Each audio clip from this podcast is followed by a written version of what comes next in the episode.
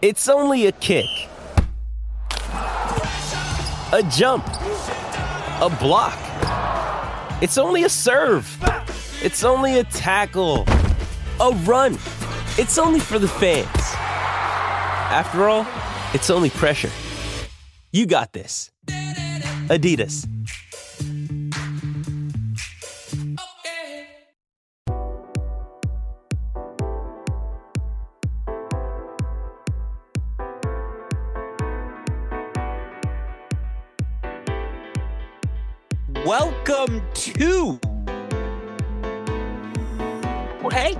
Great shot.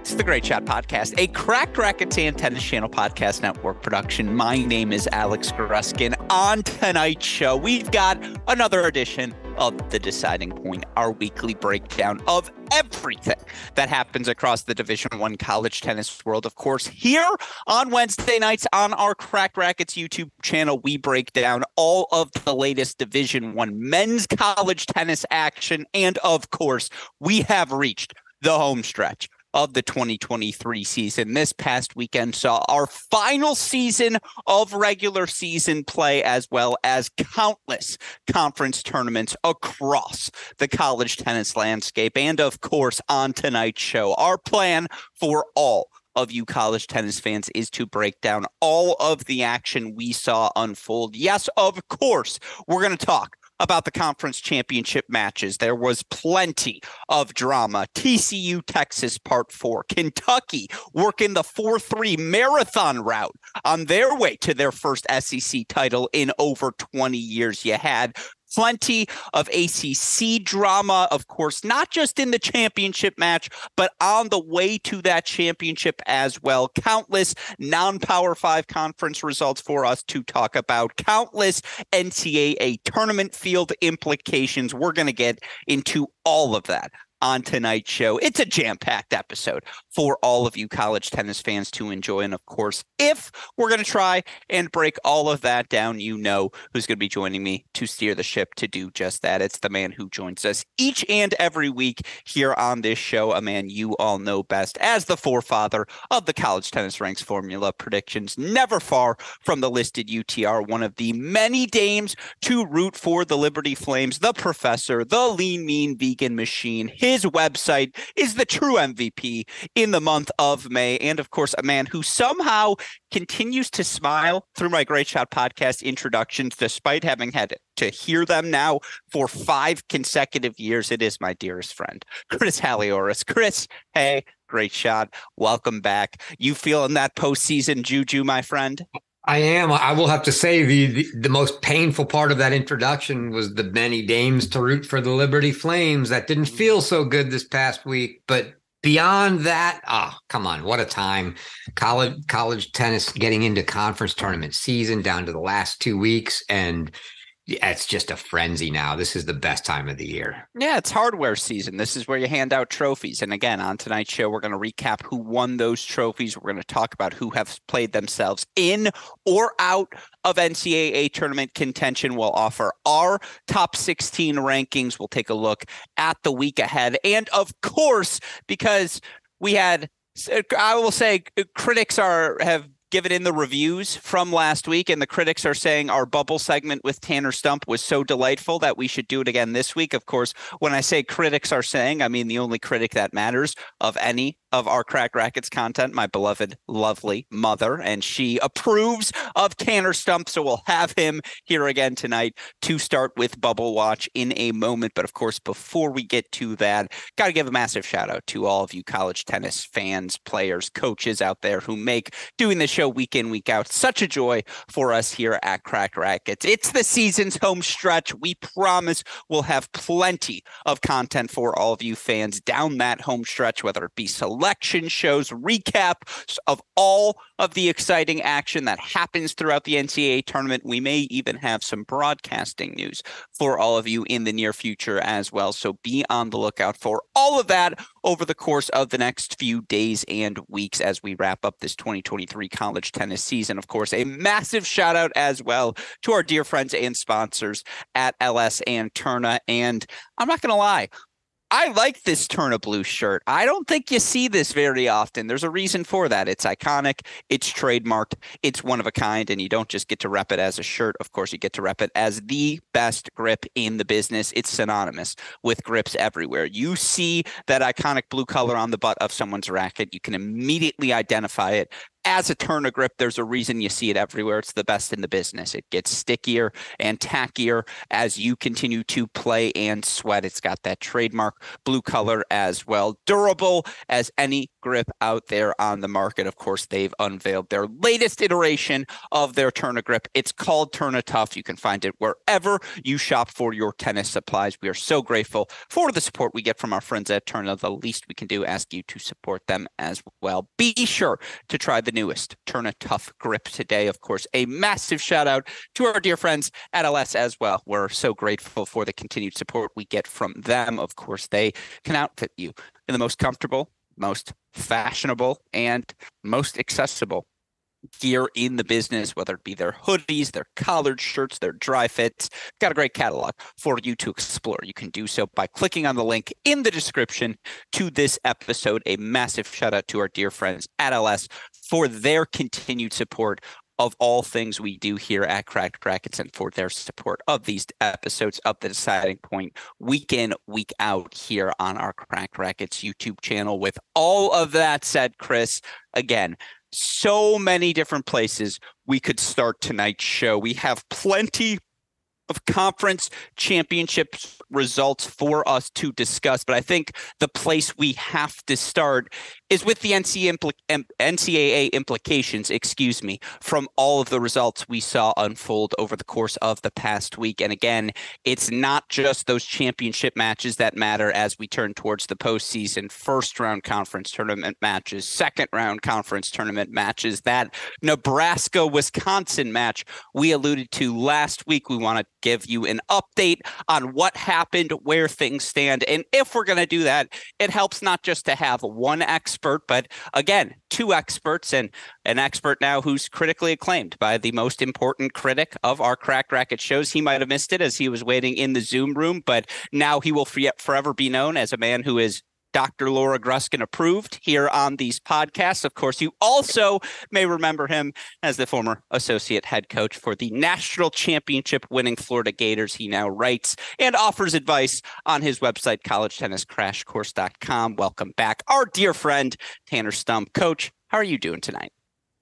Doing great. Uh, I did miss it. I'll have to go back and listen. But uh, if I did receive the stamp of approval from your mom, I can't imagine a higher honor than that. So Thank you very much, Ms. Gruskin. Yeah, it's the first time I understand how the recruiting pitch works. I was like, yeah, that's that's how he does it. That's it just makes sense.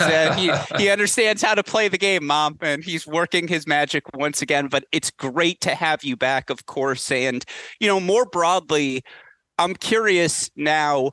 Are you someone who still nerds out? Are you trying to watch all the college tennis action as it's unfolded over the course of this past weekend? What what, what did your menu of matches look like? Yeah, no, I love it. This this is my favorite time of year, just watching conference tournaments, uh, seeing how the bubble shifts, seeing how teams deal with pressure, uh, seeing the teams that maybe they haven't had the seasons that they've wanted, but they figure it out right at the end, which we're getting a little bit of that with some teams. And so, um, you know, just I'm always watching. I'm always watching, just keeping an eye out and I think for me, obviously last weekend watching the SEC tournament and keeping an eye on that, and I thought it was a great broadcast. Uh, the SEC final between Kentucky and Georgia, which was just great television, in my opinion, you know, and and great drama as it usually is in the finals. So it was great to see that, and I thought both teams acquitted themselves really well and and uh, put a good product out there for college tennis. So that was one that I really made sure to keep an eye on, and then um, just even tonight, you know, with the Pac-12 and and obviously a big domino that already fell there. So um, definitely always interested, definitely following up on all the results and and keeping track of what's going on. I considered booking a flight from whatever the airport that people use to get in and out of Auburn to Atlanta just on that flight after the SEC tournament, just because I wanted to be there once for that trophy moment when both teams are on that connecting flight trying to get back home because I've heard so many stories about that flight. Um, well, I've been on the rough end of that. So yeah. uh, with with Tennessee uh, a couple years ago, and uh, our boy Andy Andrade had to sit on the flight next to the trophy, um, and I believe Adam Walton, and that was uh, that was unpleasant to say the least. Um, which, which, is why I think I should be there as a neutral arbiter to be like, you know what, I'll I'll hold this. Like I'll make sure there's no fights emerge and we can all have fun for the next hour and a half or whatever it may be. And then um, you'll take your selfie and you'll tell yeah, everyone that you won it and exactly. That, that's your accomplishment. Say, yeah, coming home I, with more hardware. Like again, another title. just like year after year. Here's the trophy. Um, exactly. And then it'll be on the holiday card card Ne- neutral arbiter is not in Gruskin's vocabulary, so that that would never happen. It, it, would be more like yeah. biased invocation, you know. Yeah, exactly. Uh, no, it's just an excuse to get more gear. But again, we wanted to have you on to discuss where things stand with the bubble and you know, again, we're just going to keep working here at Cracked Racquets to continue to improve our form towards the postseason. I have an organized list of questions. There are three I want to ask you specifically, three categories here as we look at this NCAA bubble, as we look at the NCAA tournament, because of course, there are three categories of teams those competing for top eight seeds, those competing for top 16 seeds, and then, of course, those competing for NCAA tournament berths at large. Let's start with the juicy stuff the top eight seeds. I made my list and I've been playing with the what if calculator and the projections. And right now, I have five locks for top eight seeds.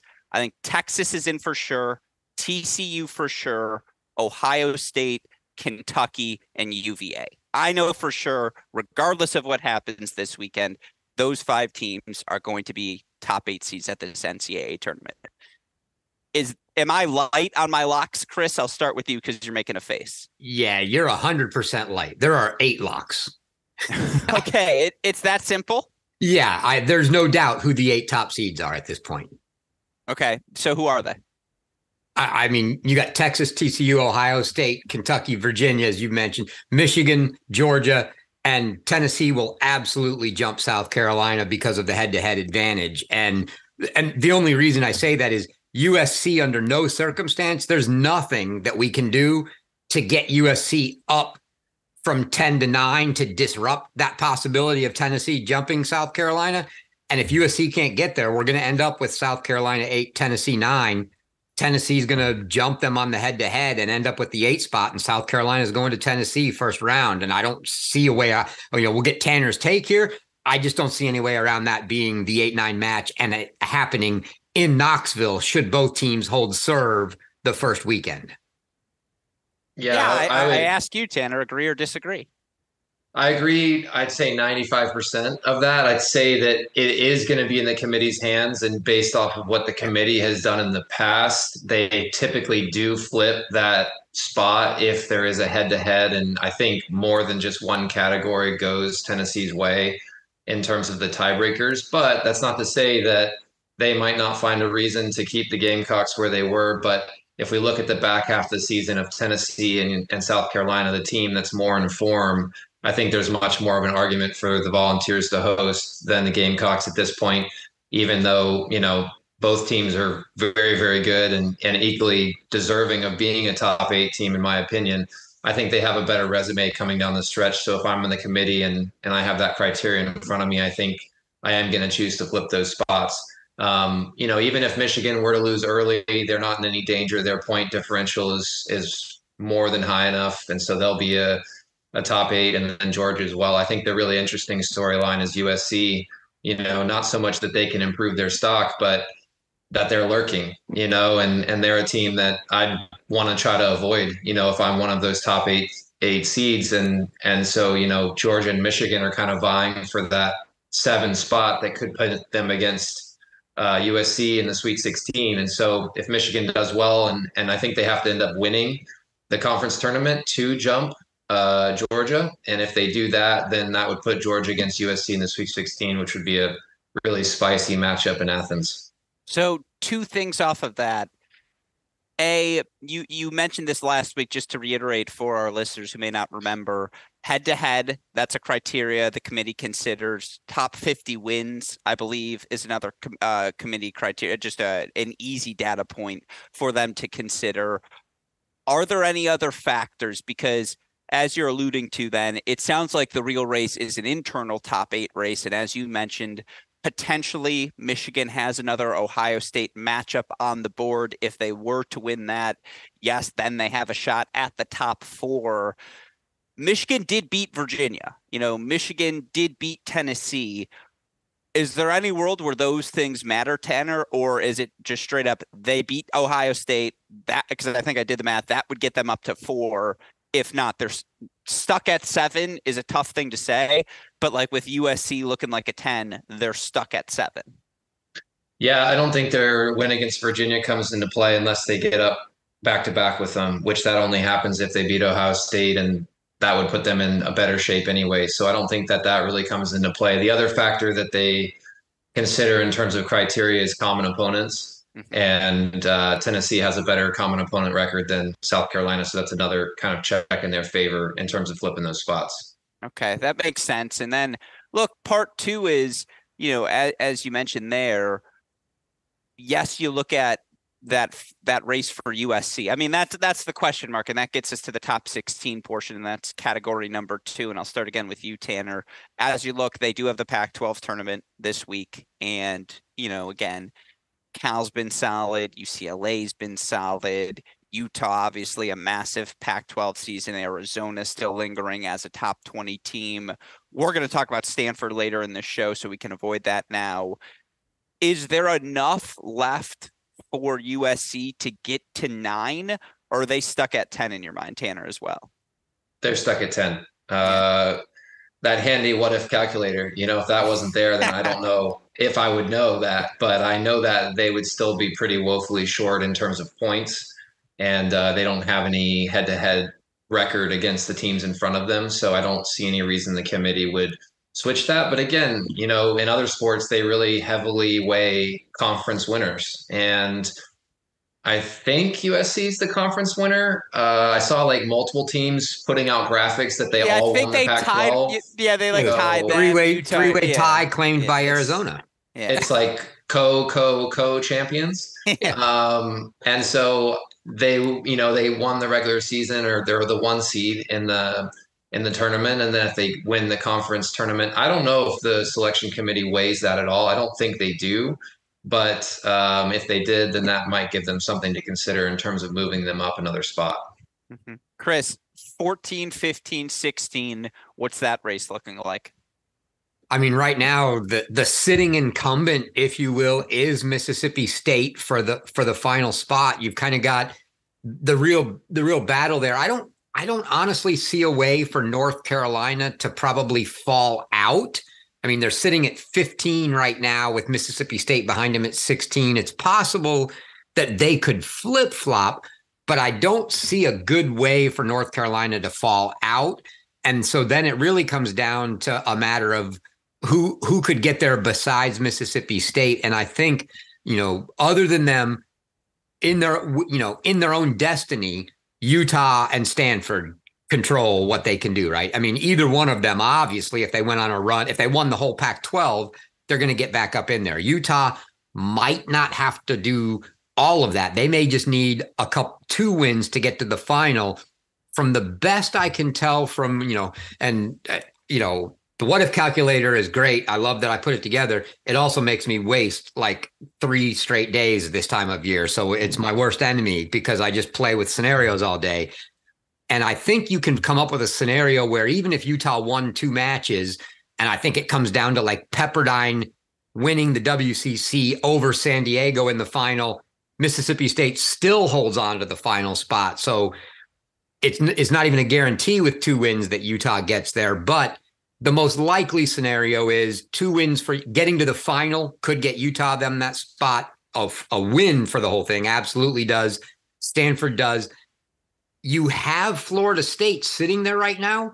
I just can't find a way to get them there because A, they lost a head to head match with Mississippi State. Very damaging to their hopes for trying to overtake them. Because even if they did overtake them, if they end up back to back, Mississippi State's going to go right back in front of them on that NCAA criteria again. So very difficult for them. I just don't see it. It seems to me to be a battle between Mississippi State, Utah, and Stanford for that final spot.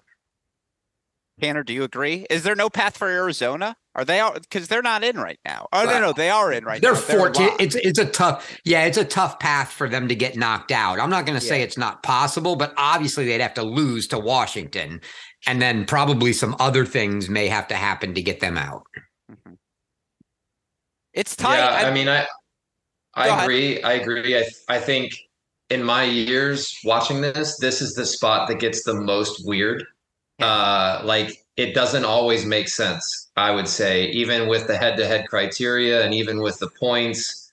I mean, last year is a great example of just seeing the committee do something that it was everyone was a little bit surprised and wowed by the decisions that they made. And I think that sometimes they factor in geography, you know, and if there's a host site that needs to be somewhere because there isn't one close enough within the region, because as much as I don't like it, the NCAA, you know, regionally tries to put teams together. And I think that creates an inadequate or unfair draw at times and makes the teams, certain teams go to the same place every year. So I do agree that that's the way the computer works out and that's how the calculations go. But I think if you're in the range of 15 to 18, you really can't be guaranteed a spot or out of a spot because I've just seen too many things happen where teams just end up leapfrogging each other at this point based off the committee making a decision. How many times did you guys host Florida State? Seven? Nine? At, at Florida State? No, Florida. You guys host Florida State in that round of 32. Oh. I feel like oh. every year they're like, yeah, we're going to Florida. Yeah, we're going to Florida. Yeah, it was more USF. USF. USF, yeah, all, USF always came to us yeah. uh, no matter the season they had. I remember even when before I was at Florida, they were like 17 or 18 and they went to Florida, who was like a top eight seed or something. You know, they just always got sent there. And I think that's one of the unfortunate parts of of how the draw is done is it I understand budgets and things like that, but it's it creates these unfair uh, regional hosting situations. Yeah, as we're probably, I will say probably, I would say there's a good likelihood of seeing this year with Texas A&M having two valid drives, those being Texas and TCU. A&M is going to finish as probably one of the top 3 or 4 two seeds.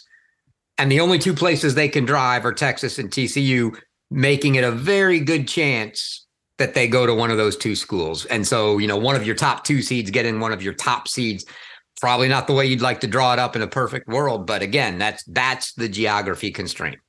It also makes what are they going to do with the west coast teams so fascinating? Because yeah usc gets one arizona probably gets one but like yeah stanford you know again or cal or ucla all these teams where are they going to go? Uh san diego pepperdine i mean it's it's a big list out there yeah yeah and you know looking further down that list obviously we had a bunch of conference tournaments we're going to talk later on the story of the week SMU playing their way into the NCAA tournament. You know, again, not just fighting for the conference title, fighting the 500 rule as well.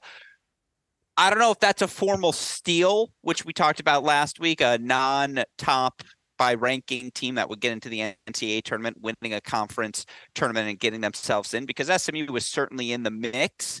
But Tanner, talk to me about those bubble teams you saw over the past week either play themselves in or dare I say, we have to look at it, play themselves out of NCAA tournament conversation. Yeah, so I think the hosts there, UCF, played their way out. Obviously, they they didn't do near enough. They needed to win another match to even be 500. Um, seemed like there was some some uh, bad blood down there in that conference tournament with some things that were said and whatnot about SMU, and so they they certainly uh, made their opinions known and and uh, showed up and showed out because even though they won the tournament, they're still on the outside looking in in terms of the rankings. You know, so they still technically have stolen a spot, and I think you know all the teams should have been cheering for Memphis and Tulane and SMU making the finals was the worst case scenario for bubble teams um, because it stole a spot and Tulane solidified their spot. So I think that was the one that I had in my mind to keep an eye on just because. I mean, even the opening match with Temple and Memphis was just an absolute barn burner. And Temple came into the tournament 18 and four or something ridiculous, and everybody there was was good and capable. So that was a really fun one to watch. Um, you know, I think in terms of other teams that kind of saw their bubble burst was Miami. You know, Miami needed to to win and uh, to get in, and and they did not. And they're they're they now sitting Virginia in a position that I really really tough. Sorry to interrupt. That four two match against Virginia was really good. Yeah, yeah, yeah. It's unfortunate you don't get uh, any points for that, Gruskin. So um, you know, you, yeah, fell fell you know fell just short and and that's uh, uh, you know really tough for them because their lowest win was was pretty low in the ninth spot so really any win could have helped them and so that just the the way the conference seating and draw worked out there. Um, and then you know the Ivies their season ended and so there were a couple chances there from like Penn I think to beat Columbia. If they would have done that they could have played their way in. They lost that match so they're um, officially out now unless there's a match that somehow pops up on the schedule that I'm not aware of. Uh, and so, yeah, I think those are the teams that that kind of saw their bubble burst, and then Tulane and SMU played their way in, and and then Washington has now played its way into uh, the with the final of the regular season, played their way into having a great shot here um, at the end to somehow squeak into the tournament. Mm-hmm. I have three more rapid fire teams for you. Uh, Oklahoma State, they got the big win over Texas Tech. Where are they now? On the bubble, literally. uh, they're they're the they're the team that has to really cheer uh, for what happened today uh, with Arizona State losing to Oregon. That's a huge uh, result for uh, the Pokes uh, to receive because it puts another team behind them, and Arizona State can't jump back in front. They're still in danger uh, just because if Washington and Nebraska, or even Oregon now at this point, pull an upset, uh, they could potentially be jumped by those teams. And so they have to continue to cheer for those teams to lose. I think if if Washington was to lose, um, that should pretty much solidify them. And so that'll be one for them to really keep an eye on uh, tomorrow. Mm-hmm. Last two for you was a fantastic story earlier this season when they beat Texas A&M. They fall in the Conference USA final to Middle Tennessee. Is UTSA in? They're in. They're locked in. That's a good season. That's well done. And I mean, they were probably rooting for A and M as much as anyone down the season's home stretch. And you know, again, yeah, that, that that's a good team. Uh, no doubt about that. The last one, and this is again for us nerds. What about South Alabama, who lose to Old Dominion? That's a little bit of an upset in the Sun Belt final. Is South Alabama on the bubble? Are they good or are they firmly out? Because that's a solid They're team. firmly out. Yeah, they're firmly out. It's very very solid team. Um, I think they're going to finish in the 50s or 60s. Still a good season and came up against a tough ODU team there in the final. But yeah, they're out. So you know, really the teams left to keep an eye on are Nebraska, uh, Washington, and now Oregon. If either of those teams pulls an upset, they'll throw themselves right into the front of the bubble. If all three of those teams lose, Arizona State can still make it in. And so does that'll be. Does uh, Nebraska in, need semifinal or is quarterfinal enough? One win probably gets them in. All right. That's the man who pioneered the what if calculator. We'll leave it with him. There's, uh, well, there's, with, they, it makes it yeah. really close, but in most scenarios, it's it's enough. The win over over Illinois would be enough to get them there. But there are so many other matches that could still kind of go and push teams around that you could probably find scenarios that kept them in in with a win and knocked them out with a win. But I think more the more likely ones leave them in the field if they beat Illinois. Mm-hmm. All right. No, that's interesting. I forgot that they're the five seed and it's a quarterfinal first round match, so that they'll play Illinois right away. So it gets rocking and rolling. Yeah, it's going to be fascinating. Again, Nebraska playing for their lives. We saw what that did with a bunch of teams this weekend. Uh, so certainly it'll be a fun weekend of play. Before I let you go, Tanner, any final thoughts? Any final things you'd like to share? What's going on at College Tennis Crash Course? Uh, just released a new product today. It's called Recruiting Multiplier. So it's basically a, a list of online tools that coaches can uh, purchase a monthly subscription of and log in online and have access to uh, a lot of things that I think are really helpful when it comes to recruiting and just being organized and having the opportunity to free up some time to do the things that are actually important with the job and not wear that hat. Um, so yeah, it's uh, I think it's really cool. Um, you can go on the website, check it out. Uh, there's some couple of helpful videos on there that show you the back end and allow you to see what awaits uh, behind the paywall. And so, yeah, if anyone has questions, they can always reach out to me and I can explain how all those things work. But just appreciate the opportunity to be on here with you guys again and and talk college tennis. Always a pleasure, my friend. Appreciate all you do people should reach uh, college tennis crash course to just be smarter as a tennis pl- fan, tennis player, tennis coach moving forward. So Tanner, thank you as always for joining us. We appreciate it, my friend. Thank you guys.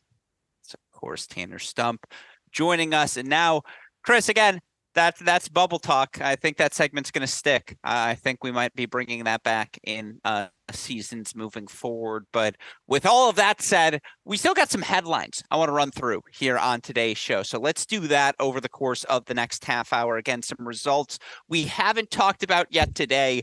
Uh, a lot of them coming via the conference tournaments. We have three Power Five conference tournaments: ACC, SEC, Big Twelve all of the results led me to this question, Chris. This is the biggest question I have. I think as we head towards May, 30,000 foot view. Is there a clear NCAA title favorite? Because I don't think you can answer that question with a definitive yes in the way that we've been able to in years past. And look, I'm not going to do the full history. USC, Virginia, 2009 through 2017, one of those schools was the favorite, minus 2014, when a UCLA team that had Carousel at five somehow managed to lose in the NCAA semifinals. But that's a tangent for another time.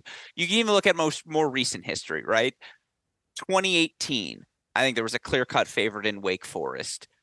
2021, certainly Florida with the SEC season they had, Baylor with the national indoors they had. Those were two clear cut favorites. You look at last season, we said going into the quarterfinals, Florida, Virginia, those were the two clear cut favorites. In our history, this feel the season feels a little 2019ish, where you have just a bunch of teams in the mix. And that year, obviously, Texas wins the national title, but you and I were very clear. We thought Florida was the best team going into things. And, you know, certainly you had a UNC team with the best player or an Ohio State team with the best player and Will Blumberg and JJ Wolf. And boy, was their quarterfinal a thriller. Of course, you also had a Wake Forest team that actually had the best player in Petros Chrysochos and Borna Gojo at two and a narrow path to four. But God, they got to that path so frequently then that's the season like in most recent memory that comes to not mind when I look at this field because you know again we'll start with the Big 12. Those are your two top teams in the country, TCU, Texas. They've now played four times. They split the matchups 2-2 head to head and again Texas uh, uh, TCU excuse me ultimately with the win this past weekend TCU earning 4-1 over the Longhorns. Now, again, credit to this TCU team in the two tournament finals they've played the Longhorns, National Indoor Finals, Big 12 tournament final. They've managed to walk away with victories, but you know, Texas dropped the doubles point against TCU in Austin, and they came back and beat the uh, the Horned Frogs. They went to Fort Worth and they beat the Horned Frogs. When I look at this matchup, a I think it's one TCU had to win because you lose three in a row to Texas. Now they kind of have your number. And maybe you do answer this question that yes, Texas having beaten TCU three times consecutively outdoors. I don't know how you could point to anyone but Texas being the clear cut favorites. But now that TCU gets this win, you know, now that they've played around with the doubles lineup a little bit, they've pulled out Captain Jack. They went back to the old reliable duo of Jung and Maxted, which is working just fine because Gorzny and Vives continue to have success. They get a big win over Bailly and Woldeab at two in the final you know, again, they continue to play around with their six singles position. This time they go Maxted, who gets a win over Arimilli. And then, you know, credit to Gorzny, credit to Fomba, able to work out a couple of three set victories, but still four three setters in this match, you know, still a breaker to decide things in the doubles point. I guess let's start with the 30,000 foot view. Is there a clear cut favorite in your mind? I mean, there can't be, right? I mean, yeah. Look, these two teams that are your one two have split the season. So you can't pop, no, no matter which one you think is better, you have to say, all right, that's a 50 50 split there. So neither one of them could be the clear cut favorite. So I would say, and trying to make any one of the teams that's not in the top two a clear cut favorite seems you know, I don't know, a little oxymoronic, it, it, maybe, but I, I, don't know how you would say, oh, yeah, the number three team's the clear cut favorite. I don't know that you could do that. But honestly, outside of those two teams, the only teams that I can really make an argument for right now would be, you know, A, Ohio State, uh, which I still wouldn't say clear cut over Texas and TCU, but that's a team that you know you could latch on to as, hey, that's my favorite. I think they're going to win it, given what they've done with Michigan, one of the other top teams. And then honestly, the other one, which I just think there's not enough, there's not enough test behind it to say it's legit, is Virginia. I mean, they've just rolled since okay. indoors. Nobody's beaten them. You could easily look at them and go, "That's my favorite. Nobody can well, beat them. I'm going with them." hold that thought because I want to get to those other teams. That's the point of us having this conversation. This is tier one bubble talk. What's tier one? Let's start with TCU. They're an unequivocal yes. And they can win all three double slots. You know, again, Fearnley, Fomba, two in the country. Gorzny and Vives are like I'll I'll look up the record as we're talking here, but it's got to be somewhere around I don't know. Like if I had to guess, I'd say 17 and three. Right? Doesn't that feel about right for those two? Stats haven't been updated in a little bit, but again, that feels about right uh, for those two. And then again, Jong and Maxted, 18 in the country. Uh, they're at six all in this matchup against Huang and McDonald. They can win any of those two of those three on any given day. You know, Fearnley can't beat Spizzirri, but he can beat anyone else. Um, Fomba gets a huge win over a streaking PY Bailly. That's a really impressive win. One Fomba needed because he's been good, not great. That's been a sneaky underline of this season. You know, again, Captain Jack at three, lol. Jong at four. They call him the landlord. Gorzny at five has lost what, like once, twice all season long. And then again, I don't know who their six is, but that guy you feel like is at least going three sets in every match that he's going to face. I don't know if this team's a three point team because I'm not. Well, here's what I'm saying. I actually do think this team's a three point team because they can find three points any possible combination. I can't call them a definitive four point team because I think Gorzny is usually going to be one of their wins. But and like I think they're definitely going to get two more, but I'm not always sure where they're going to come from. And so like I think this team is a 3 plus points team where it's like yeah, they can find their way to 4, but why they're not the definitive tier 1 is I'm just never quite sure where it's coming from. Does that make sense? I, again, they're awesome, but it's like what what is it? Is it's like they're really good everywhere. I guess it's you have to put it in the juxtaposition to Texas, right, Chris? And I, I swear I'll shut up and let you talk after this, but like it's the same deal with Texas. Their Gorzny is Spiz. Spiz is winning at one, and like his one and four over Fearnley was so impressive in this match because it's the fourth time they've played, and like the fourth time is not when the beatdown usually comes, but that's Eliot just being like, no, no, no, no, no. I have your number now. Like we're not playing around today. We're not going three sets. I'm getting off the court because we need this point on the board. And again, that's a credit to Eliot, not a dig at Jake. PY's been cruising. Cleeve is excellent. Like Arimilli's real. They can win doubles. And I don't mean to slight Braswell or Woldeab. Braswell's getting healthier. Woldeab has been the real four we always thought he could be this season. But again, like do I know their exact recipe to four in the way it was like for those Virginia teams, like doubles, Wiersholm, Aragone, whoever of Ty Altamirano and Richard is playing three or whatever that is, right? Like it's like that you knew those four point teams, or for those for the Wake Forest teams, doubles, Chrysochos, Mansouri, Botzer. That was their recipe in 2018. I don't think either of these teams have as clear cut recipes, but I both know they can get to four in any ways. Monologue over, Chris. Response on these two Texas squads. Well, yeah, I mean, I, I hate to call them the anything point teams because sure they can get there, but look, TCU, the two losses to Texas, they got one point in one and two in the other. Yeah. They didn't get three, right? But that's just because they're both both teams are so good across the board. Yes. Uh, and I will. It, it, I'll still reserve a little judgment of.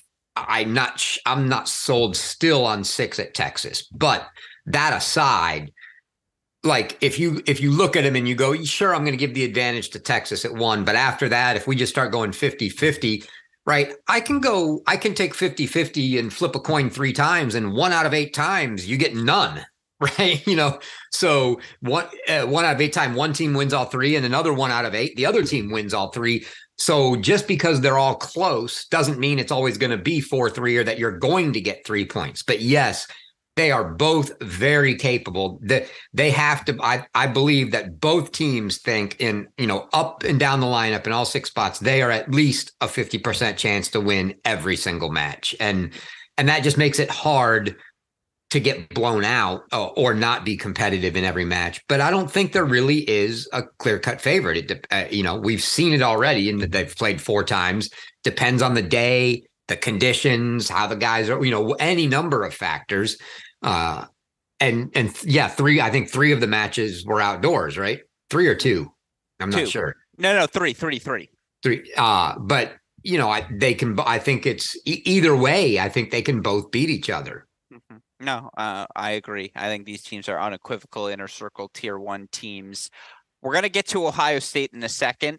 Let's talk Virginia first, just because they had their conference tournament. Virginia 4 1 win over Duke in the tournament final. They also get a really frisky 4 2 win over Miami in the quarters. That Miami team was fighting for its life. You could see it on the screen. Uh, comfortable 4 1 win over Florida State in the semis. They drop doubles against Miami, get them the next two days. But look, this Virginia team's been good, not great in doubles all year long. 45 and 21. They win two thirds. Again, they're winning a lot of doubles point. They're winning a lot of matches. They've won 16 in a row, once again, undefeated through the ACC regular season, undefeated through the ACC tournament for the third straight season. And we'll have Iñaki Montes on the Cracked Interviews podcast tomorrow to talk about all of that success. Chris, here are the big numbers. Rodesch is 18 and 3. He's won 10 in a row. Von der Schulenburg's 21 and 4. He's won nine of his last 10 and three in a row. Goetz is 20 and 3. He's won he's 8 and 1 in his last 10. Even Iñaki's 12 and 4, but like again, you're not beating Iñaki. It's just sometimes he's in a third set when the other three guys have finished. I think this is a three-point team. I think of Goetz, uh, you know, of those top 5 points, doubles, Rodesch, Montes, Van der Schulenburg Goetz. They're getting three of those. For the majority of the ACC season, they've gotten stuff from five and six as well. Dahlberg, 12 and five, seven and two in his last 10. And Kiefer, 14 and four overall, five and one in his last 10. He's been grinding down at that five spot and then eight and one at the number six spot. Dahlberg and Kiefer have clearly gotten better. Watching this team, eye test wise, do you believe it? Are they good enough, Chris? I don't. That's the problem. I don't know. I, I haven't be, because you say there are three of those top five. I don't think doubles is great, like you said. Good, not great. Uh, so let me just pick a team arbitrarily that you're going to go to next. Ohio State. Who do you favor? Ohio, doubles. Ohio State versus Virginia. Ohio you're State. Going, we saw it earlier. We saw it twice this year. You're going to say Ohio State, right? Yeah. Okay. At four, gets JJ Tracy. Tell me you're not taking Tracy. Are we sure it's him and not Trotter? I'm just saying, let's say it is because that's what they played most recently. You're ta- you're you're favoring JJ yeah. Tracy, are you not? So now you're telling me that if they're a three point team, Virginia has to take the top three to get those three points. And they very well may. They're capable. I'm not saying they're not. I'm just not sure that I would say, yep, in those five points, they're getting three against Ohio well, State every time. I don't think so. Here's the thing Dahlberg 6 3 in the third over Krug at six. Kiefer's up 5 2 on Dale, which is a really impressive result because Andrew Dale is fucking good. Sorry, Westoff. He's really good uh, at that number five spot. The lefty just grinds for Duke. That's a really impressive result for Kiefer. Again, I think they're good at five and six. They're definitely not locks there. And you know, the the elephant in the room was when was Bottcher going to return? He hasn't played, and the conference tournament is done. So you just assume these are the six they're rolling with. Yeah. You know, Rodenas beat Montes, which, by the way, again, it's your weekly reminder. Pedro Rodenas is the best thing. If you're not watching, you got to see the lefty's forehand. It's a joke he is what has made Duke that next level team. It's not just Johns at the top; it's Johns and Rodenas at the top. And look, Johns, they, there were four three set matches in this match, and you know, again, Rodenas beats Montes in straight sets. Credit to Virginia, Goetz beats Connor Krug in three. You know, again, Kiefer's right there, Dahlberg's right there, and then the Doc does his thing against Andrew Zhang. Yeah, it, it comes down to how much you believe in Virginia's five and six and looking at their five and six, that's the question: is how much faith do you have in Harper and Arimilli? How much faith do you have in Gorzny and whoever? Because all those top matchups are toss-ups across the board, and you're lucky if you go two and two in the top four against any of these teams. I don't know. I, I again, I'm going to have to see someone beat Virginia to believe it. I agree. Like this team is rising, but final word goes to you. Yeah, I was gonna say you're right there. I mean, I started the segment by saying that's the other team that I could make an argument for as being a favorite because they are that good. The problem is we just haven't seen, you know, they just they just ran through the ACC regular season and tournament and didn't, didn't play a 4-3 match. Yeah, and didn't really get challenged. We know they're freaking good. The question is how good like okay you did it with the acc but now you know uh, and i'll pick out some of those teams like the ohio states of the world and you're and we're going ah questions at five and six. I don't have too many freaking questions about the ohio state five and six. I'll take bernard and anthrop or whoever the hell you want to throw there but it's probably those two. Any day of the week and go i know what i got i'm good. Uh, well, and and can can Kiefer and Dahlberg take them?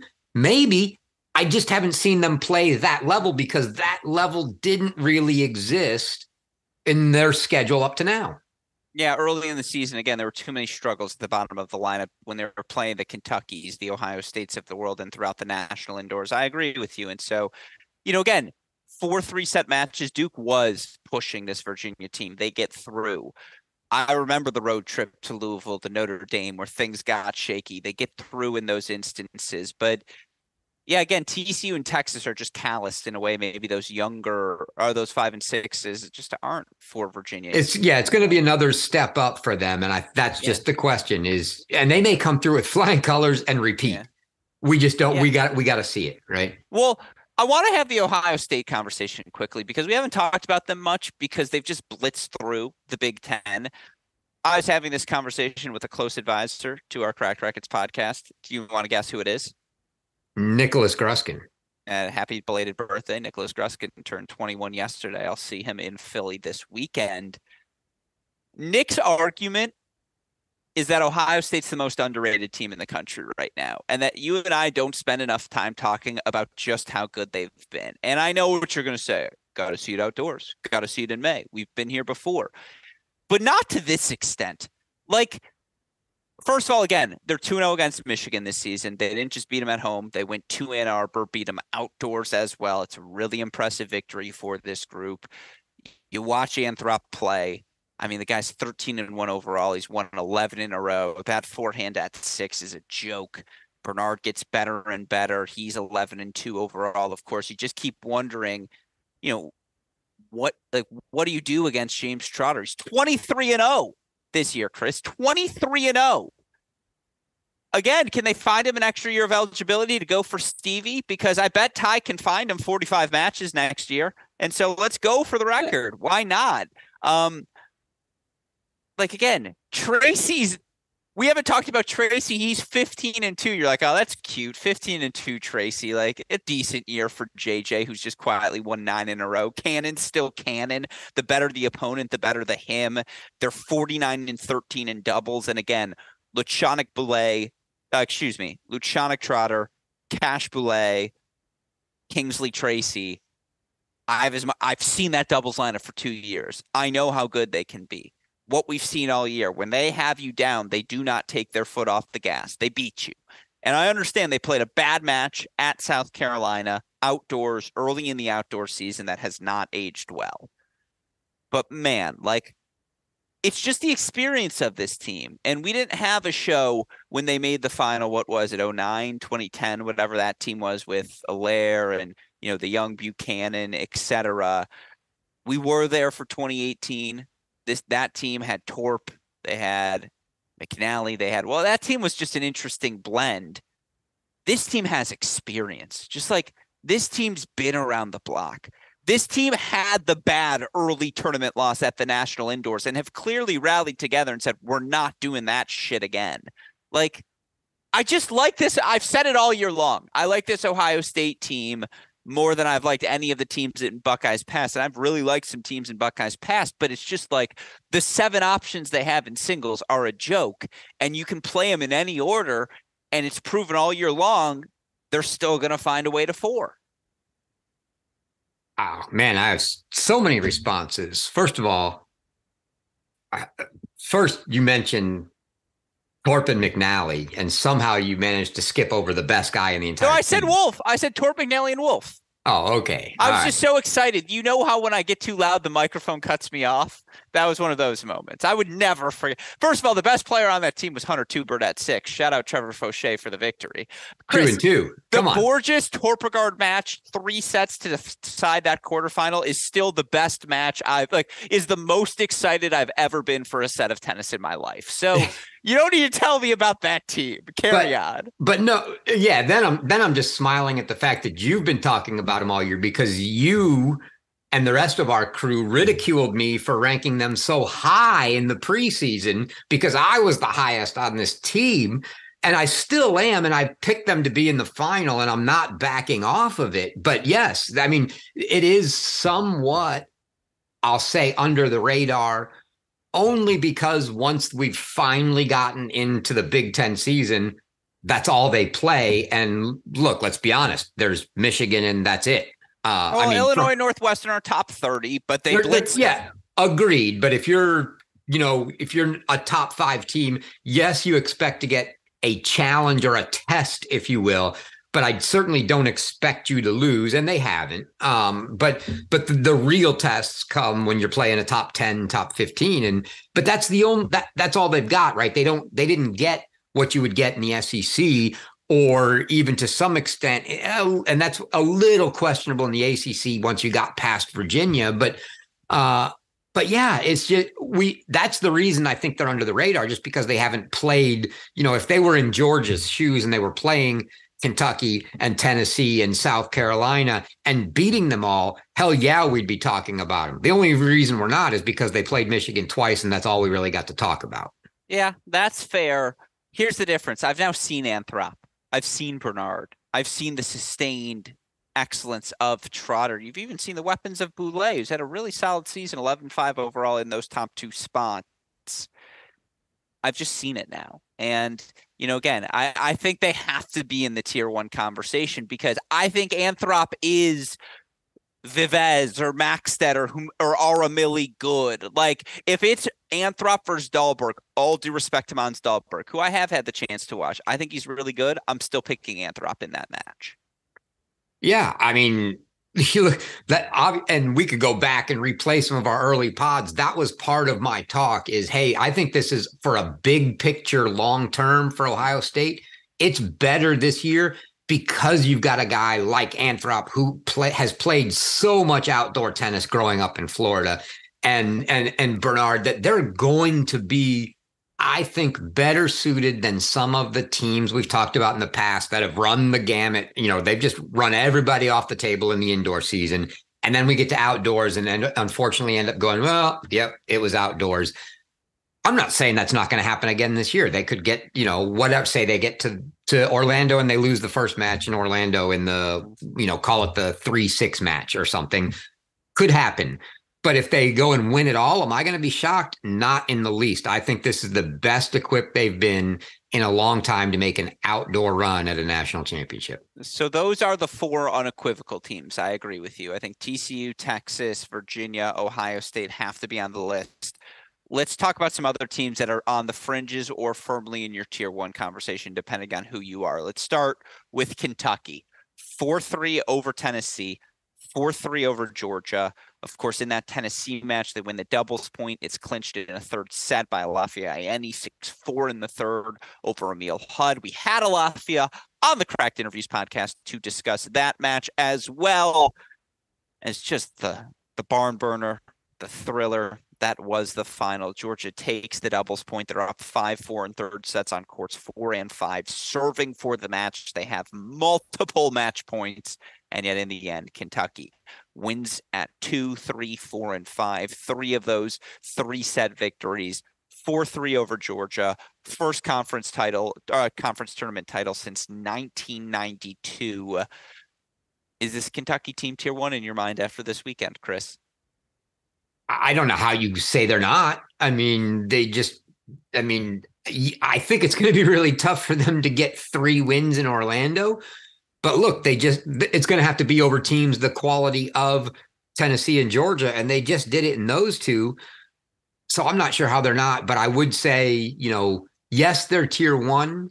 But if I was making like a 1A, 1B, I might take those first four you mentioned and say they're 1A and then make another group of 1B. But they're definitely above, you know, the tier two teams. Absolutely. And they could very easily win a national championship. This team is so streaky. And I think the best thing that comes out of this weekend is Alafia gets two much needed three set victories. He'd been on the wrong end of a lot of them. And I know he's 16 and 8 overall on the year, and that's a big number, but this is a really good team. They're going to get a lot of wins.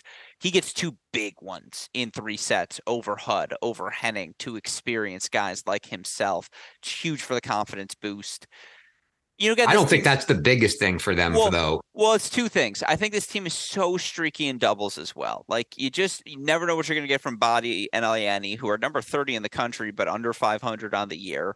We know how good Mercer and Lapadat can be, but like 14 and six isn't anything to write home about. You know, Draxl and Weeks have turned into their most consistent team, 12 and four overall at the number three spot. That's a lot of firepower and energy at that spot. And that gets me to the final point Weeks is clicking on all cylinder. And while Cosnay has struggled a little bit down the season's home stretch, God, stop me if you've heard this Kentucky conversation before, Chris. Feels like they have five really good guys. I would, yeah. I I'm, i have no I have no issues with with Cosnay at six, which is why no, I think me neither. That, but he's just been streaky again. Yeah, he's well, and, and so is Weeks. But that gets me back to what I think the biggest thing for them this weekend was Weeks being able to fight two match points in that tiebreaker off and then coming back and winning the match, you can't buy confidence or what that is going to bring to him, right? You can tell him all you want. Hey, you're the man. You're the best freshman in the country. Whatever you want to tell him, right?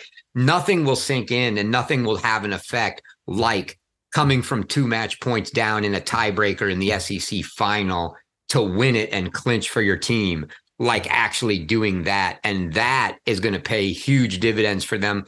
I don't, you know, I no guarantee that it's this year, somewhere down the road, but I can guarantee you that going in now to the NCAA tournament, there's a new level of confidence and belief that he's going to have in himself that they need because look, we we all know those top four are dead. You know, we know what those are, and it's the two freshmen at five and six that you go we can't go into the NCAA tournament and get freshman performances out of our five and six. I think that that result from weeks this weekend is going to pay huge dividends for them in the tournament. Don't think too hard about this. Josh Lapadat versus Jack Pinnington Jones. Who are you taking? Pinnington Jones. Josh Lapadat versus Braswell. Lapadat. Lapadat versus von der Schulenburg. Oh, Von der Schulenburg. Trotter versus Lapadat. I, I'm taking Trotter versus anybody at this point this year. that to me is why you can't have Kentucky unequivocally in tier one because they need Lapadat to win. He's done it all season long, and against those best teams, I don't know if he's a favorite in those matches. And like that's my central concern for Kentucky is and that's fair. Yeah, but I think they're very good. And again, now they're rolling on all cylinders. Congratulations to Coach Kauffmann, Coach Gordon. They've been working. Again, this Kentucky team is the defending NCAA finalist. They're not getting rolled over by anyone. This team is getting better don't leave Coach Draxel out of there. Yeah, Coach Draxel as well. Uh, tier 1B, in my opinion. And again, I think as we round out this conversation, those are your conference champions. Just some other teams let's roll through quickly. Michigan, 4 1 over Northwestern, 4 1 over Illinois. I was in person for the Illinois match. That's the best weekend of tennis Michigan's played since February, unequivocally. They win two doubles points. They win them both without wins at the number one double spot. Maloney, Nino, healthy. They get wins at two. They go unbroken. Styler, Bickersteth playing better at three. You know, they were indoors where I will continue to say I think Styler's the best indoor player in the country. Maloney gets two straight set victories. Bickersteth at six makes a ton of sense. They flip Nino and Gavin. Nino up to four. Gavin now at five. Gavin gets two wins at that five spot. Nino gets two wins at four they need to beat Ohio State, in my opinion, this weekend to be a tier one team entering the NCAA tournament. I know they're going to be top eight, but I think, yes, they beat USC without Tien early in the season. Yes, they smacked Virginia at the National Indoors 4 0, a match that I will forever remember. Um, but I just need to see, like, as good as they were this weekend, you beat Ohio State at this Big Ten tournament. Now you're tier one. I think it's that simple. Yeah, and on the flip side, you can't go 0 and 3 to them and then think yeah, you're tier ex- one. Exactly. Exactly. That's perfectly put. I think we can leave that there. Tennessee, where are you at with Tennessee? Like, are they? I think they're on the fringes of this conversation as well. A 4 3 loss. Like, I know Hudd's on the tough end of it again, but I'm telling you, Tennessee is like, if you're going to beat them, it's going to be 4 3. Yeah. I'm, I'm just not sure they can get three. I mean, they can. I don't know how likely it is that they can they can get to say Orlando and win three matches against those teams with just all kinds of combinations of concern for me. I, am not sure against the elites that Hudd's going to be the guy at two to get you the point. I definitely think they have issues at at five and six trying to match up with some of those teams. I don't know, man. Diaz at five's the real deal, and I know Rodriguez had a huge week at six. He might finally be the answer to that question. I agree with you. Again, I'm not picking them definitively, but I know those guys are now in the mix, and like I know Hudd's in the mix. I know Bicknell Outdoors is in the mix. Mitsui's not losing again. Like I agree there are question marks around this team, but I think they've elevated to 1B. Yeah, I, I mean, I, I, and I think that's fair. I think it's just tough because I, they can do it. I think trying to get three in a row from those guys is it, it's going to be tough. So, but they're definitely they are capable, but they are definitely just a slight notch below those other top four teams. I'll put them gladly in that same group with you know Kentucky in the one B discussion last one, USC with Tien. They cruise this weekend. 4-1 victory uh, over Utah, 4-0 over UCLA. Again, they now play Tien and uh, and Frye at one, moving Dostanic down to two. Makk now gets to play three, which one coach told me you just can't understate the value of having Peter Makk now at that three position. Like how good Peter Makk is. He accused us of underrating him. Um, I like again, and Dostanic, I know he loses to Utah, but he feels rejuvenated. I mean, Tiana too. Has he dropped the set yet? I don't think so. Uh, if they roll through the Pac-12s, like no match closer than four two, where are you with them? Are they one A or is the highest they can be one B because you have to see it? Yeah, I mean it's hard to say one A without seeing it, but the and again I'll I'll go back to what I said before. The I think they're they're absolutely in my mind already in the 1B group. They're not tier 2 anymore. They're in that they're they're with that 1B group. The big question for me isn't so much singles, it's how can they compete in doubles with this with the new mix of doubles teams because if if they are a 50-50 or better against the other top 10 teams in doubles then I, I think it's I'm still gonna I, I can't go there until I've seen it. I don't want to get too hyped up on something that we haven't really seen but it's not to shock me at all if they're right in the midst of 1A and and we and we're watching them in the semifinals and or finals. Mm-hmm. And the other one, I I can't believe I forgot to say them. I know we talked about them a couple of weeks ago, elevating themselves. We did a full segment on it, so we can do it briefly. Georgia served for the matchup five four in the thirds on four and five. They go undefeated in the SEC season. Again, I don't know if I can put them one A, but definitely one B and let's just look all these teams 1A, 1B, where it is different than like I, I, guess you could call 1B tier two, and we're just being soft in doing so. But I don't think you can because typically that would imply that there's a gap between tiers one and two, and it's not. It's just like you feel slightly more confident in this team getting to four than the other one, but both all these teams have clear pathways to four in every match that they play. This is our tier one then, right now, Chris, between A and B. TCU, Texas, Virginia, Ohio State, Kentucky, Tennessee, Michigan, USC, Georgia. Nine teams at the end of April that I think if they raise the trophy come the end of the NCAA tournament, again, Michigan is the one most on the brink of being eliminated, in my opinion, from this discussion, just because to your point, you can't lose to Ohio State three times. But again, it's the best tennis I've seen from the Wolverines since February this past weekend. That's why this weekend's Big Ten tournament is going to be a barn burner. That's a really healthy place to be going into May, Chris. I think we might have an exciting result or two down the season's home stretch. And, you know, again, with that in mind, let's talk about some of the rest of the Power Five tournament results. I want to rapid fire through these and rapid fire through the rest of our topics here, Chris. SEC results. Georgia 4-0 over A&M in Florida. A&M 4-3 over Vanderbilt. 4-2 over South Carolina.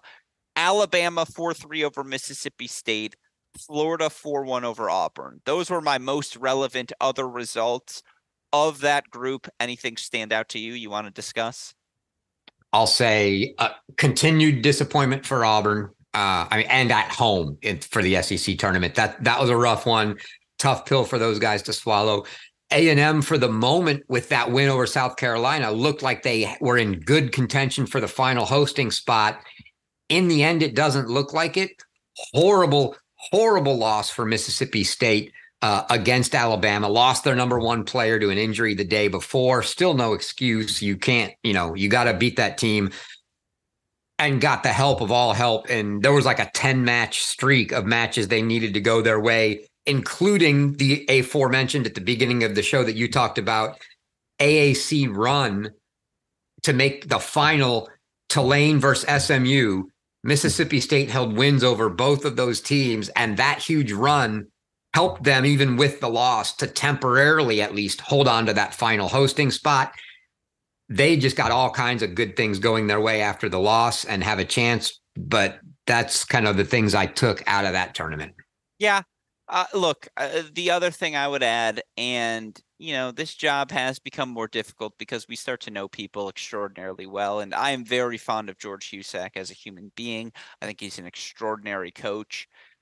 Alabama would be in the NCAA tournament by ranking. They're going to miss it because they're under 500. That's unacceptable. Like, you just, you can't have that happen. You just can't. And I'm sure there are things I don't know about why they weren't put on the calendar and about funding things I'm not aware of. I get that. You can't have that happen. You just can't, Chris. And you know, again, it's a really dis- it's disappointing for this Alabama team because their NCAA tournament good. You know, they beat Florida early in the season. Yes, Mississippi State's down there one, but that's still a really impressive win with your NCAA tournament lives on the line. And they're under 500 and they're not going to get in and that's a real shame. And so I think that's where I would end my SEC thoughts. ACC, Virginia over Florida State 4 1 over Miami 4 2. Duke, a really fun 4 3 win over Wake. Florida State, a really fun 4 2 win over UNC. Wake 4 2 over NC State. Again, disappointing if you're Kyle Spencer with the group they have that they're not top 16. But God, do you not want that team coming to you the first week of the NCAA tournament? Louisville kind of end Notre Dame, a uh, frisky Notre Dame teams run 4 3. Again, Miami was fun 4 2 over Georgia Tech before getting eliminated, as Tanner alluded to earlier. Anything from the ACC you'd want to touch on? I mean, a couple Who's more dangerous, Wake or NC State, coming to your region?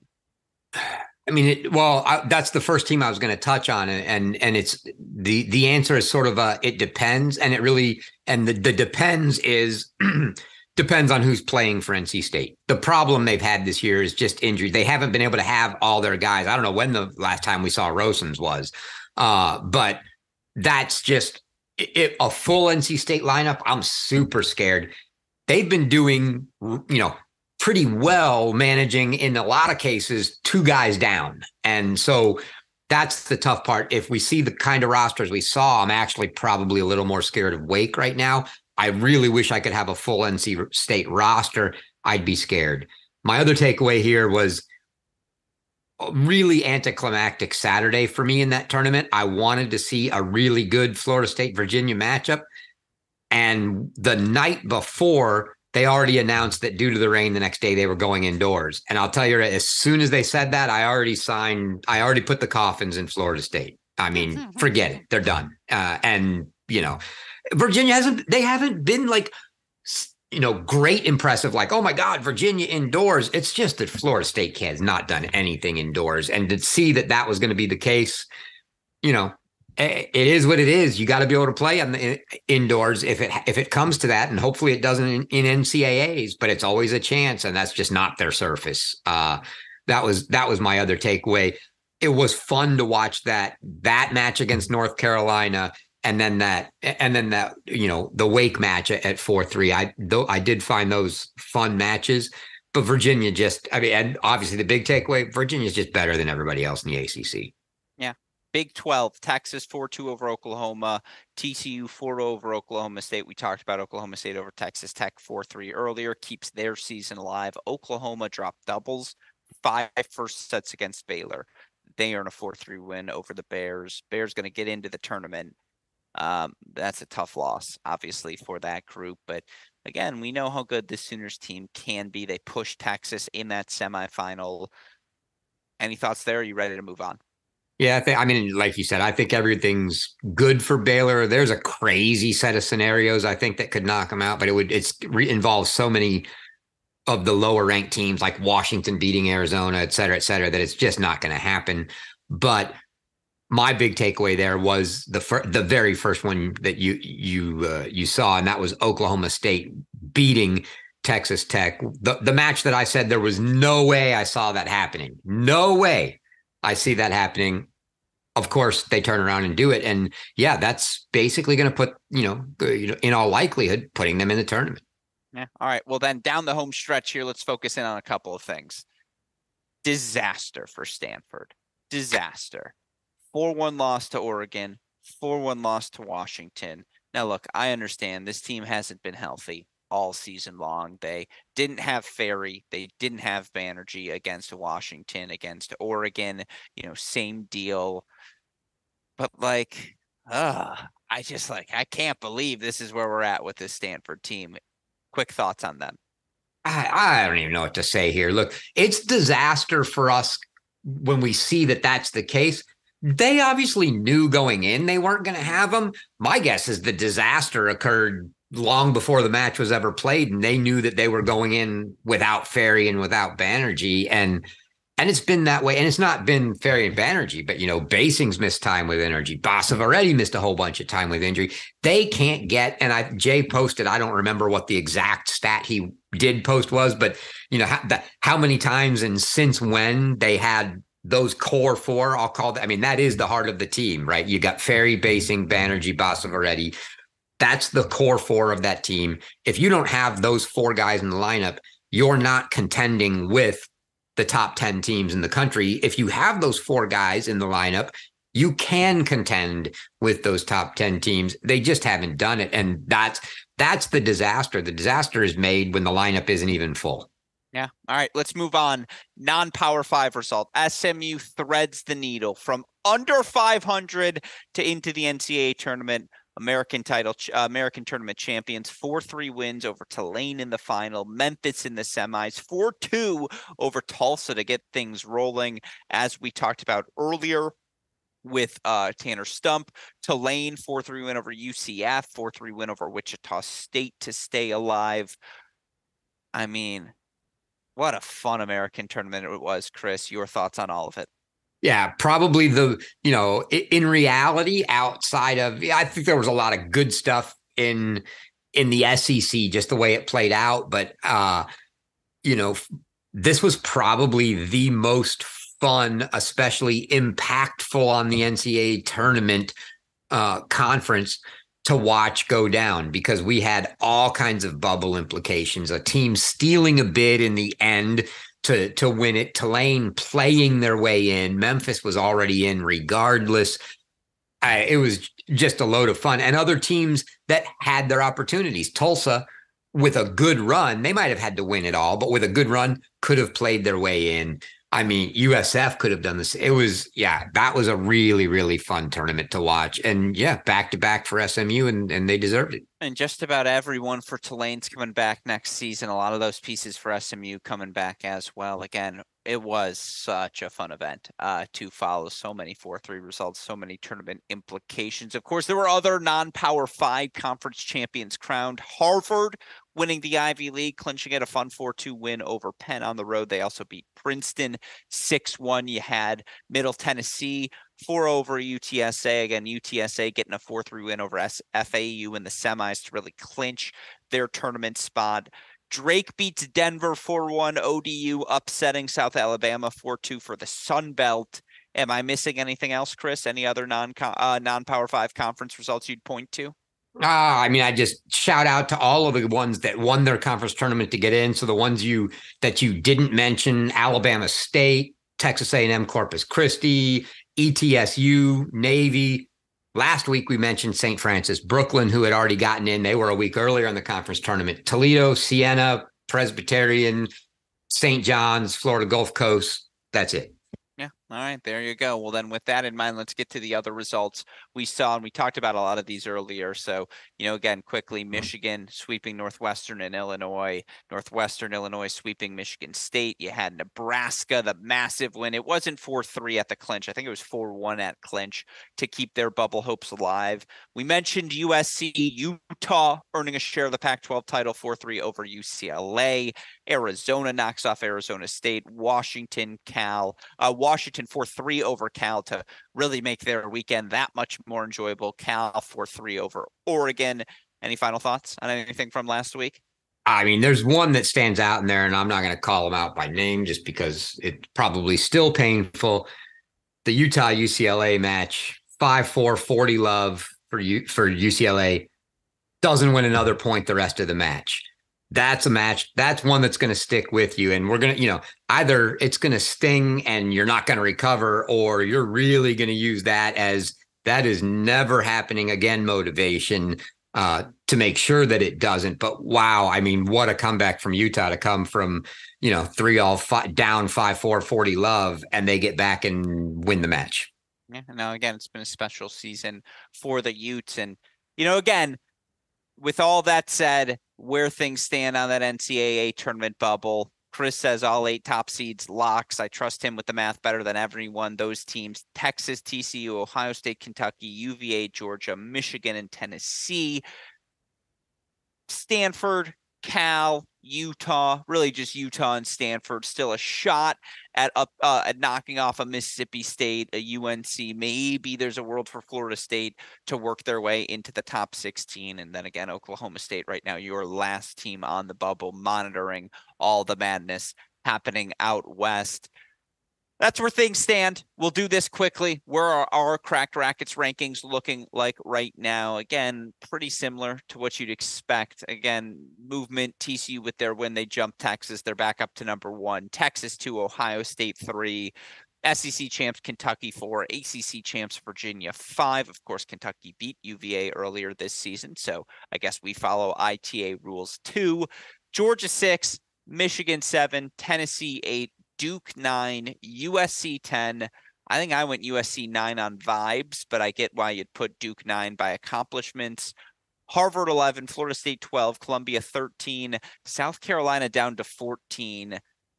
Honestly, that feels about right. I had them at 13, a spot above Columbia, but not by much. Mississippi State 15, UNC 16. I had Florida State 15, Utah 16. But, uh, you know, again, this feels about right, Chris. That's certainly what the rankings look like.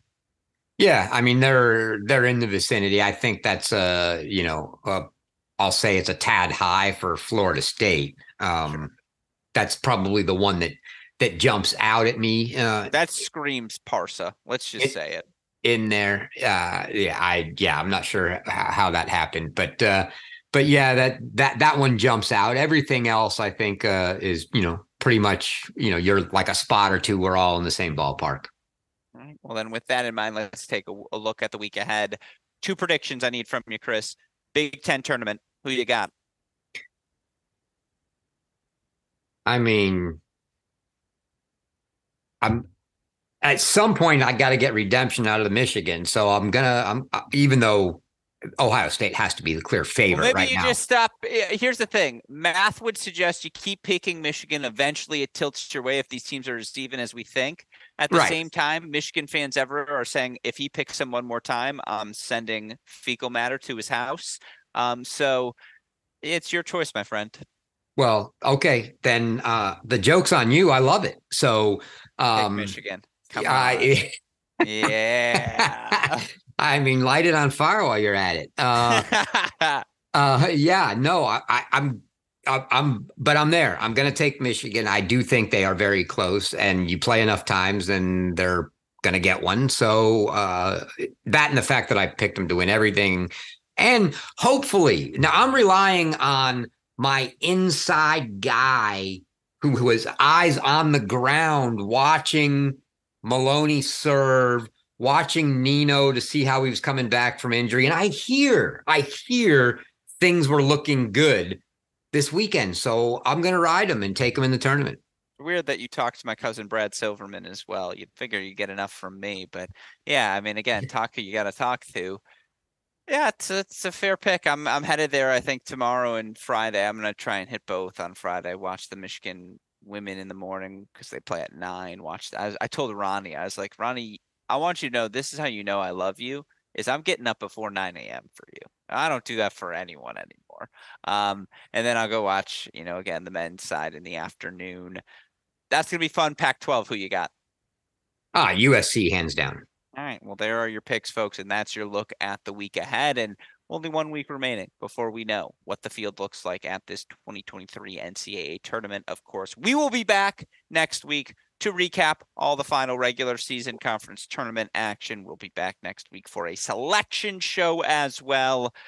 We're excited for the home stretch of this 2023 college tennis season to begin. We hope all of you will stick with us as we cover it all as well. Of course, as we wrap today's show, a shout out as always to our super producer, Daniel Westoff, for the job he does making everything possible. A shout out as well to the support we get from our friends at Tourna Ellesse. These shows wouldn't be possible without them. So a thank you to them. A thank you to Tanner Stump for joining us earlier in the show. And a thank you to you, Chris Halioris, as always, for taking the time day in, day out to tolerate my nonsense. As such, final words go to you. Any final thoughts? No, I just can't wait for the final weekend of conference tournaments and of course just to see how close the calculator is to the to the field that comes out. And yeah let's let's see that ncaa field. Well that's the right sentiment. It's as always all about chris halioris with that said for the fantastic professor chris halioris for the fantastic tanner stump our super producer daniel westoff our friends at Tourna and Ellesse and from all of us here at both Cracked Racquets and the tennis channel podcast network i'm your host alex gruskin. Chris what do we tell our listeners? Hey great shot we will see you all next week. Thanks, everyone.